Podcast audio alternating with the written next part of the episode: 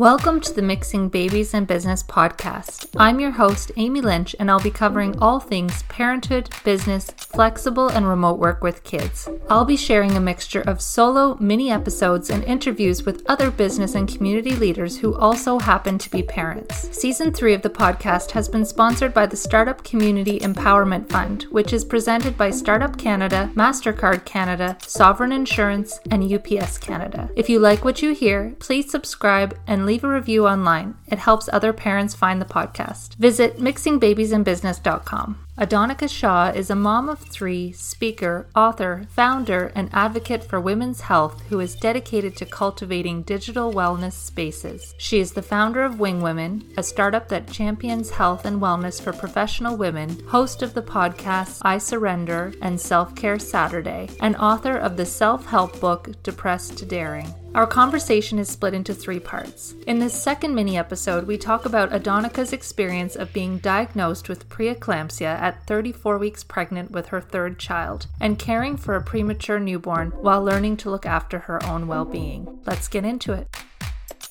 When you speak about wing women, it's very linked to your own story of transformation and your personal health journey because you share openly that you experienced a health crisis with your third pregnancy with Aiden mm-hmm. and uh, how it impacted your life and work. So, can you share a bit more about yeah. what brought you to pursuing women's health needs and being a passionate advocate for maternal health? When I had my third, I started like maybe around week 34. Um, 40 weeks is considered to be a healthy pregnancy. I think technically around 38, you're still considered full term. But anything before then, if you deliver early, there can be significant impact on both your health and wellness and the health and wellness of the baby if they're delivered prematurely. And so, um, me at 34 weeks, I started to experience feeling nauseous. I started to feel very bottom heavy, like like the baby had dropped. I don't know how to explain that feeling if you've never felt it, but just bottom heavier, like the baby was about to be born at any moment. And I knew it was too early to be feeling that way. Feverish, and I swelled up like the Michelin man. Um, those things were early indicators of preeclampsia, um, which used to be called toxemia for those of you who aren't familiar with the terminology preeclampsia.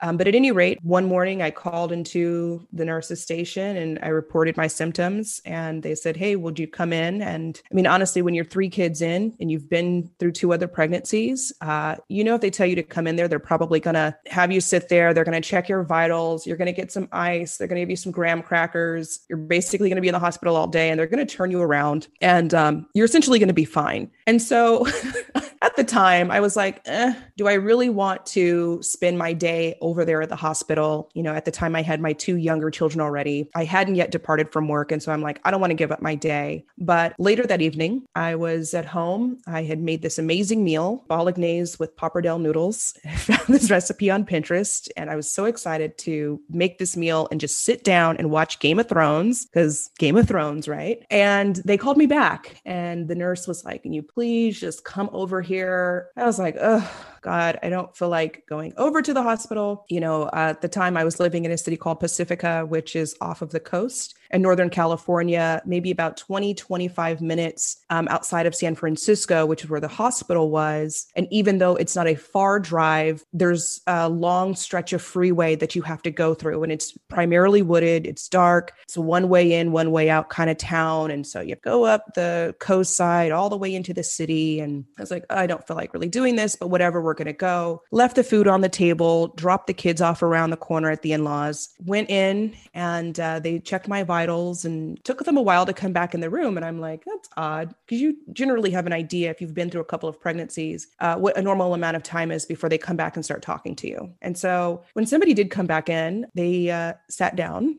it's like, uh oh, you know, somebody sits down in front of you in a hospital setting. This can't be good. And they explained to me that my blood pressure is very high and that I have a condition called preeclampsia. You know, up until that point, I didn't I didn't know what that was, and um, that with my blood pressure continuing to spike, that it could be incredibly harmful to myself and to the pregnancy. And so they wanted to monitor me a little longer. I said, okay, sure, I guess. When they tell you that you've got something that's potentially life threatening to your baby baby, you listen. And then within a matter of hours, they determined that the safest thing to do to bring down my blood pressure and save the baby was to deliver. And so within a 24 hour time period, it went from, I don't really want to go to the hospital to, oh, you're going to deliver like right now.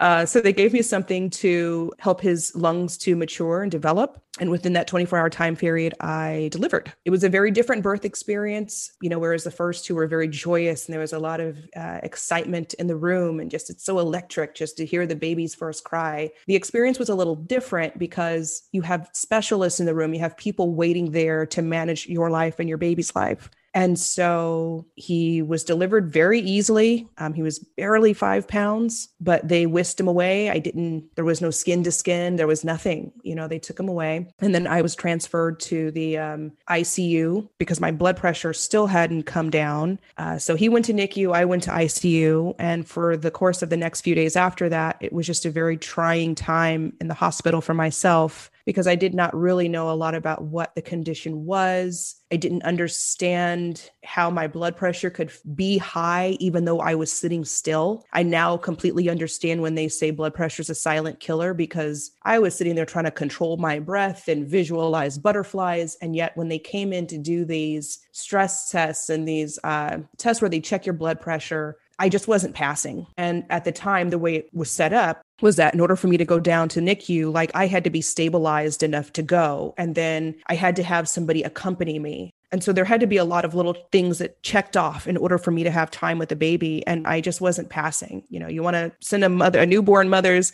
uh, blood pressure up, you want to see it spike. You tell her she can't see her baby. Mm-hmm. And on that, what, third or fourth day, I remember I had kind of failed another one of these tests and I was about to like lean into the nurse. And I don't know if it's just that I worked myself up so much or what, but um, I just started to like feel myself just get huffy and puffy like you know how you get like when you're about to like just really yell something changed i kind of started to see mirage and I can't really describe what that looks like other than saying if you think about those old Wile E. Coyote cartoons where mm-hmm. there's like mirage in the distance, it was like that, but like four feet in front of my face. The only other comparison is if you've ever used crafting scissors and there's the scissors that have like the wavy line. It was like seeing that in the air and seeing that I had maybe a split second, or at least it felt like a split second where I could just, I turned to the nurse, I locked eyes, and the only thing I can remember saying is like, you know, help me God. Like those were the only words I could get out. I heard her call code blue. I heard um, just a stampede of steps coming down the hallway. Um, my vision went so I couldn't see. And then things just got very muffled, although I could sense that there was movement and there were bodies in the room. Like I could feel the room getting full. Um, and so I, th- that was like the, like the last thing I remember. And then everything just honestly went black. Um, when I came back to, the room was full. When I started to look around, like, you know, my body, well, I looked around, I, I saw them, they saw me, my body was on fire. And I know that that's an overused phrase, but I would say the, the equivalent, like if you've ever ever used one of those black cast iron skillets, you know, whether a camping trip or if you use them in your home, it was like somebody left one of those on the campfire all night and had whacked it into my chest. That's what it felt like to have a have your body feel like it's on fire. That's how it felt. And so I'm looking at them, they're looking at me. I'm like, I don't know what just happened.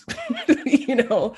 And it, it it was just this moment from 5-day stretch of I'm just pregnant and living life to how did I end up here? After that time period, you know, they did adjust the treatment plan and I was released from the hospital, you know, within a day or so. But it started a new journey for me. One admittedly took me a while to work through. As with anything, when you experience it, you're it's almost so shocking that you don't really know what to think and then being a new mom or mom for the third time and then being thrust back into the house it's like okay you're still mom. You got to come back and still take care of babies and still try to figure out if you're going to breastfeed a newborn. But then you know having a premature infant certainly has its own challenges because you know you can't really breastfeed if they have to be on a high calorie formula. You know just their care is different. And so the stress and the learning curve of that added on to all of this didn't really give me a whole lot of time to focus on my own self care, my own mental health. So I just did what I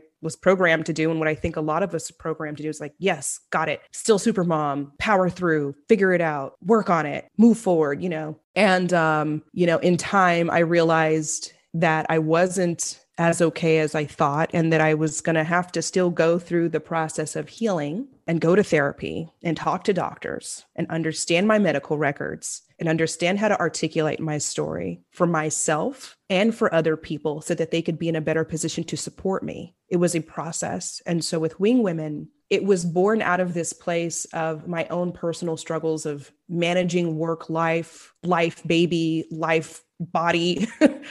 and knowing what it means to really have to push through that. So, to put you in a position where you can advocate for yourself, where you can articulate what you need and even if you're showing up for that, you're doing your part to pair you or to match you with people who are ready to hear you and can support you once you get to that point. There's definitely work that has to be done even before you get to the help part. You know, just speaking from my own experience, it was a process of reparenting myself, remothering myself, re meing myself. like, it's okay if I need help it's okay if I've been through this really traumatic and very unique life experience and that I don't quite have all of the answers. How do I get from point A to B? And then once I can articulate it, who do I talk to then? So, Wing Women is about that bridge. It's about that process of helping women or supporting them at the very least with peer support or the support of other doctors, health advocates, health coaches that help them while they're in that process of being able to strategically show up and ask for help themselves and to self advocate. And then once they're ready to speak and tell their story and really put that system of care in place for themselves that's going to, you know, really help them move forward in life, having somebody there to meet them. You know, I think when we think of the term wingman or wing women, the first inclination is to think of somebody who like helps you when you're dating, like tries to give you advice. But the way it's used in terms of wing women is a grouping of people that are there to support you, to help you self advocate, learn, grow as a group. I did not have a lot of that. And it was a very scary process for me to navigate on my own. I'd hate to be like, now that I've made it to the other side, because I'm still a work in process myself. I just, I feel like something like this has to exist. It has to exist because women need support and because it is very scary to learn how to speak up for yourself. And it may not come easy for you. And even if you go and look at my background, like, how is somebody, you know, you were on TV and TED Talks and all this? Like, you mean it's hard to speak up for yourself? I'm proof positive. Like, you can be able to speak in front of thousands of people and still have a hard time speaking up for yourself. So, Wing Women helps support women who are finding that voice and um, like i said it just it acts as a bridge. So as you're finding it when you find it after you found it you have some level of support as it relates to your health and wellness needs. Thank you again to adonica for sharing her personal health journey as a mother experiencing preeclampsia and how it impacted the way she currently cares for herself as both a parent and a founder. In the next episode it will feature the final part of our conversation where we'll talk about fundraising as a founder and what she wishes someone would have told her before becoming a parent and business owner. Check out Adonica and her work at adonicashaw.com. If you enjoyed this episode, please share it with your network and leave a review. It helps other parents find the podcast. You can access more business resources for parents on my website at mixingbabiesandbusiness.com. Thanks for listening.